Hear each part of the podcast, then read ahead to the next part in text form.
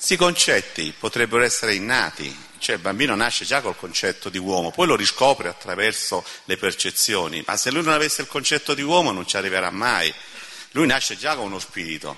Certo, Eh, perciò... Lo diceva già Platone, no? Cioè noi l'idea di umanità, se non avessimo un'idea di umanità non la riscopriremmo mai, no? certo, Quindi lui de- nasce, nasce già con uno spirito, quindi lui nasce già col concetto di uomo. certo, Poi certo, piano certo. piano attraverso la percezione arriverà a, a riscoprirlo, però Eh. lui ce l'ha innato, Stai attento, in quanto stai- uno spirito. stai attento, certo, certo, certo, sì e no, hai ragionissimo e sbagli completamente, hai del tutto ragione e sbagli completamente.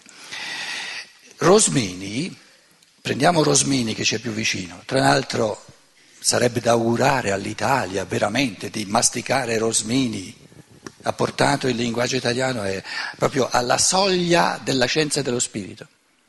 Steiner ha tenuto una conferenza intera su Rosmini, mi sa che in Italia neanche esiste, una conferenza intera su Rosmini che ha fatto un passo avanti rispetto a Tommaso d'Aquino e porta il linguaggio italiano, tra l'altro, alle soglie della scienza dello spirito. Allora tu mi fai pensare a Rosmini, ha un trattato, Rosmini, sulle idee innate. E lui da, da grosso platonico, viveva a Rovereto vicino a Trento, da grosso platonico dice le idee o sono innate o non le, non le puoi appiccicare allo spirito umano, o ce le ha ma non gliele puoi dare dal di fuori. Giusto? E sbagliato.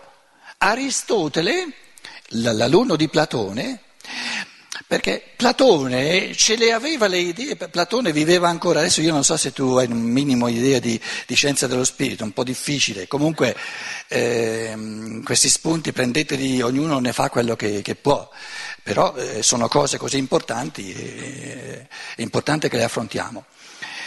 Platone viveva ancora, molto di più di Aristotele, nel mondo delle idee, cioè nel mondo dell'eterico, nel mondo del vitale, nel mondo di questo logos universale che opera, eccetera. No? E vi- vedeva queste idee operare nel fisico. Quindi il fisico era la manifestazione delle idee per Platone. Un giorno, racconta Steiner per esempio, c'è stato un colloquio tra Platone e il suo discepolo Aristotele, Aristotele è soltanto una generazione più giovane di Platone, 30 anni più giovane, e dice, Aristotele sta attento, ora comincia un tipo di umanità, e nei dialoghi di Platone è documentato questo, ieri vi parlavo del teeteto, che ancora nella percezione aveva direttamente il concetto. No? E Platone dice, in questo giorno fatidico al suo alunno Aristotele, dice, Aristotele, il tuo compito sarà quello di mandare a ramengo questa, questa teoria delle idee mie, perché l'umanità che adesso eh, insorgerà non avrà più la capacità di porsi direttamente, di vivere direttamente nel mondo delle idee. Sta cadendo giù nel mondo della percezione che non saprà più neanche cos'è l'idea. Quindi, così come il mio compito ultimo, ultimo, io sono stato l'ultimo, diceva Platone, a considerare le idee, il corismos, le idee separate dal mondo fisico, ora il tuo compito è quello di parlare soltanto dello spirito nel mondo incarnato nel mondo della materia. Perché lo spirito, non incarnato nel mondo della materia, per l'umanità che sta avvenendo, diventerà pura astrazione. Allora Aristotele si è detto, bene, basta, via con le idee di Platone. Parliamo soltanto dello, dello spirito incarnato nella materia.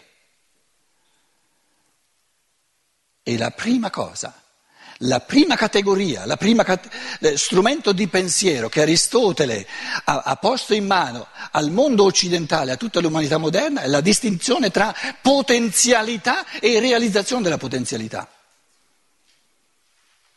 Altrimenti non c'è evoluzione nel mondo della materia. Le idee sono eterne, non sono nel mondo dell'evoluzione. Quindi l'eterico è l'ultimo, l'ultimo gradino del sovrasensibile. Quando queste idee le vedi nell'interazione con l'elemento della materia, hai a che fare con l'evoluzione e l'evoluzione è possibile soltanto se distingui tra potenzialità e attualizzazione della potenzialità. Quindi le idee sono innate potenzialmente. E questa distinzione, che è uno degli strumenti fondamentali del pensiero di Aristotele, non è facile usarla come strumento e, e, e, e vederla in tutte le sue conseguenze, perché eh, allora questo bambino qui, no? tu dicevi di quale idea si parlava, per esempio, l'idea di uomo, no? E o ce l'ha, se, se, se, se, non ce l'ha non la puoi appiccicare, non salterà mai fuori. Era questo il tuo ragionamento. Io stamattina dicevo, ci sono modi, vie per arrivare direttamente, per, per, per argomentazione sperimentale, quindi restando a ciò che percepiamo, senza, senza appellarci alla fede nella scienza dello spirito, perché è una scienza. Dicevo, la percezione pura è l'anelito al concetto. Quindi vivo, sento che mi manca il concetto, non con l'orecchio, eh? non è che lo sento con l'orecchio che mi manca il concetto, sento che mi manca il concetto. Quindi la percezione pura è un sentimento, sento che mi manca il concetto. Cos'è? Cos'è? Cos'è? È un sentimento. Sentimento di carenza, un sentimento di desiderio, un sentimento di anelito. Ora tu ci porti a un'altra, un'altra matrice di passaggio dalla scienza naturale, la scienza della percezione, del mondo della percezione, alla scienza dello spirito, che è la scienza del pensare, dell'elemento spirituale, perché tu dici, ma o ce le ha o non ce le ha le idee, questo, questo nanerottolo. Io ti ho detto, dai, pigliamo Aristotele e diciamo ce le ha potenzialmente. Sì, ma dove? Come? Dimmelo più concretamente. Il suo io superiore ce le ha tutte queste idee. Questo, questo nanerotto è mica soltanto un pezzo di materia, è uno spirito che è già, che è già in evoluzione da millenni. Allora, i concetti che noi ci facciamo ce li abbiamo da sempre. Li portiamo a coscienza. E portandoli a coscienza, non è che li facciamo sorgere in assoluto, c'erano già, li porto solo a coscienza. In altre parole, essere piccoli significa lo spirito dell'uomo aleggia il corpo perché lo sta ancora formando. Quando il corpo, quando le strutture del cervello sono formate a un punto tale, il, lo spirito si serve del cervello come specchio e porta a coscienza i, i concetti innati, certo che sono innati. Perché, se, perché se non ce li ha innati non glieli puoi appiccicare dal di fuori. Dice, quindi è deduttivo. Cioè lui forma deduttivamente da questa idea e arriva poi a questo concetto, ma lui la sta deducendo, non la sta inducendo. Capito? Cioè non è che andiamo dalla, dalle impressioni, dalla percezione e arrivo poi al concetto che sarebbe induttivo, ma è deduttivo, nel senso io già il concetto ce l'ho e poi dalle percezioni deduco da questo concetto che è innato e arrivo. Se io non avessi il concetto di equinità non riconoscerei un cavallo, devo averlo in me il concetto di equinità, di umanità. Hai capito cosa voglio dire? Sta attento, sta attento. Cioè il concetto astratto io ce l'ho, la categoria ce no, l'ho. No, no, perché problema... è nello spirito. E poi piano piano dalla percezione deduco. No, sta attento. Il problema è che la, la, una scienza naturale, la scienza naturale si è specializzata sul mondo della percezione. Ora, specializzarsi sul mondo della percezione, come tu dici giustamente, è un procedere per via induttiva giustamente. Però sta attento che questa, questo tipo di scientificità prevalica, travalica il suo campo quando dice che la cosiddetta deduzione è meno scientifica. Perché la deduzione deve essere meno scientifica? Soltanto perché tu sai fare soltanto l'induzione? Allora, eh, eh, considerare la percezione è un processo di induzione e considerare il concetto è un processo di deduzione. Perché questo processo deve essere per tuo decreto terroristico meno scientifico? Perché? Io dico che è deduttivo, infatti, non è induttivo. Eh, quindi le leggi del pensare sono deduttive, devo dedurlo dallo spirito. Certo. In altre parole... Il pensiero non posso arrivare a farmi il concetto. Sì, però diciamo che che sia il processo di induzione sia il processo di deduzione possono essere ugualmente scientifici se ci atteniamo alla percezione. Quindi il processo di deduzione lo devo percepire per essere scientifico ed è possibile, lo sto spiegando. Benissimo. Proprio questo. E se uno lo capisce, guarda che eh, sono contento che tu, se uno capisce questo, questa struttura, vede, ma proprio in un modo scientifico, che nella scienza dello spirito si incontrano i due mondi della materia, cosiddetta materia, del mondo della percezione dello spirito, e, tu, e diventa una scienza veramente integrale, Santa Pace. Perché una scienza che conosce, indaga soltanto il percepibile, la materia, per via, il percepibile, per via di induzione, non è una scienza, non mi parla del reale, non ha in mano il reale. Il mondo della materia non è la realtà, ma non è neanche la metà della realtà.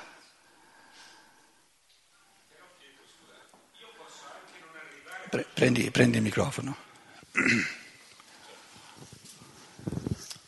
Però in questo c'è la volontà, nel senso che io mi posso fermare alla rappresentazione senza arrivare al concetto. Io, noi di tante cose non arriviamo ad avere i concetti, ci fermiamo alla percezione, alla rappresentazione, ci fermiamo alla parola, no? al linguaggio.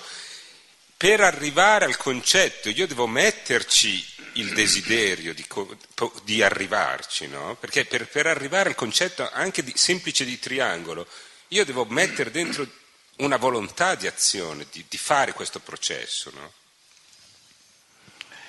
Come si chiama in italiano il, quel te, quelle quattro conferenze? Il pensare?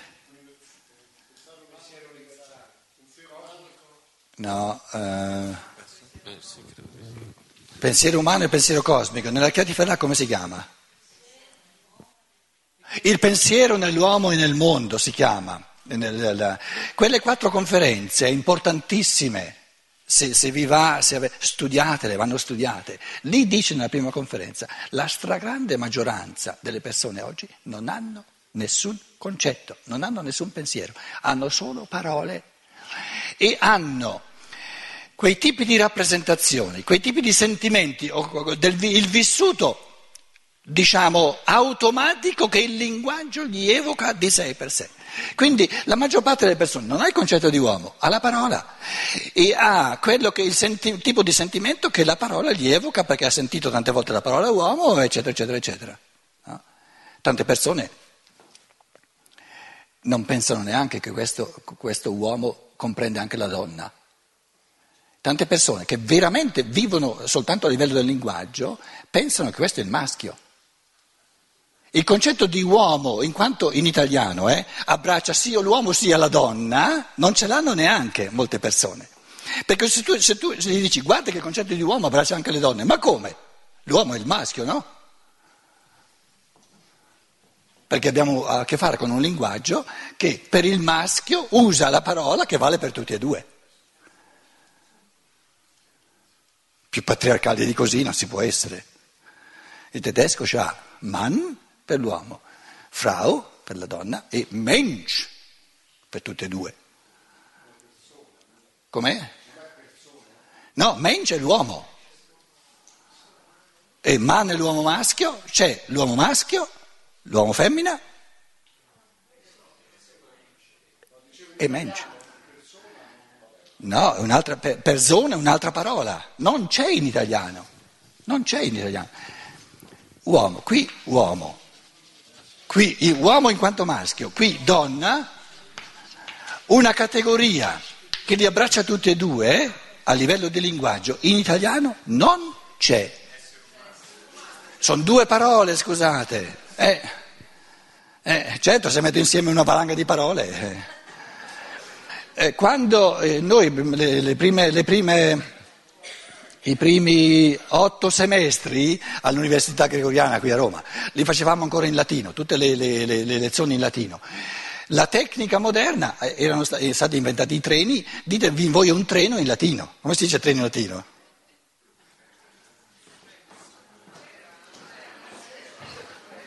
Treno, prende il vocabolario latino-italiano, treno. Currum, agmen, acque, vapore tractum. Quello è il treno in latino.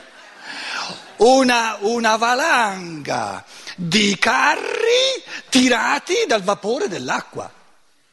Poi è arrivato il treno elettrico, eh, la lingua latina non sapeva più dire nulla. Capito? Quindi essere umano non è una parola, non è un concetto, sono due. Sono due concetti. Persona è un altro concetto. Persona è un altro concetto, tutt'altro concetto.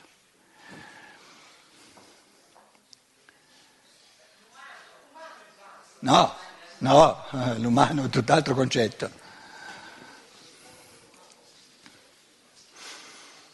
In tedesco l'umano è das Menschliche, non der Mensch.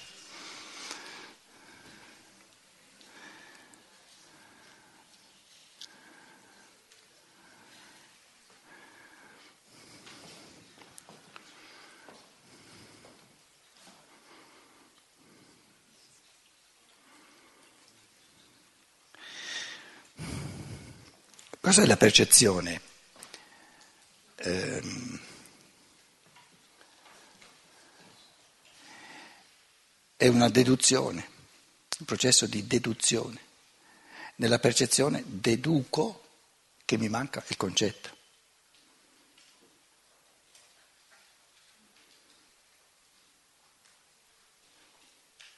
O se volete è un processo di induzione, la percezione mi induce a pensare. Quindi sia il concetto di induzione sia il concetto di deduzione, siccome si incontrano, vengono sciolti dai loro dogmatismi. Perché significa indurre? La percezione mi induce al concetto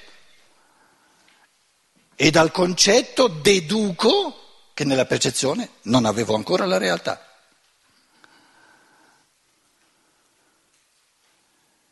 Quindi la, ciò che noi chiamiamo induzione e deduzione hanno senso tutte e due soltanto nella loro interazione. E la scienza moderna, naturale moderna, non conosce l'interazione tra i due sistemi.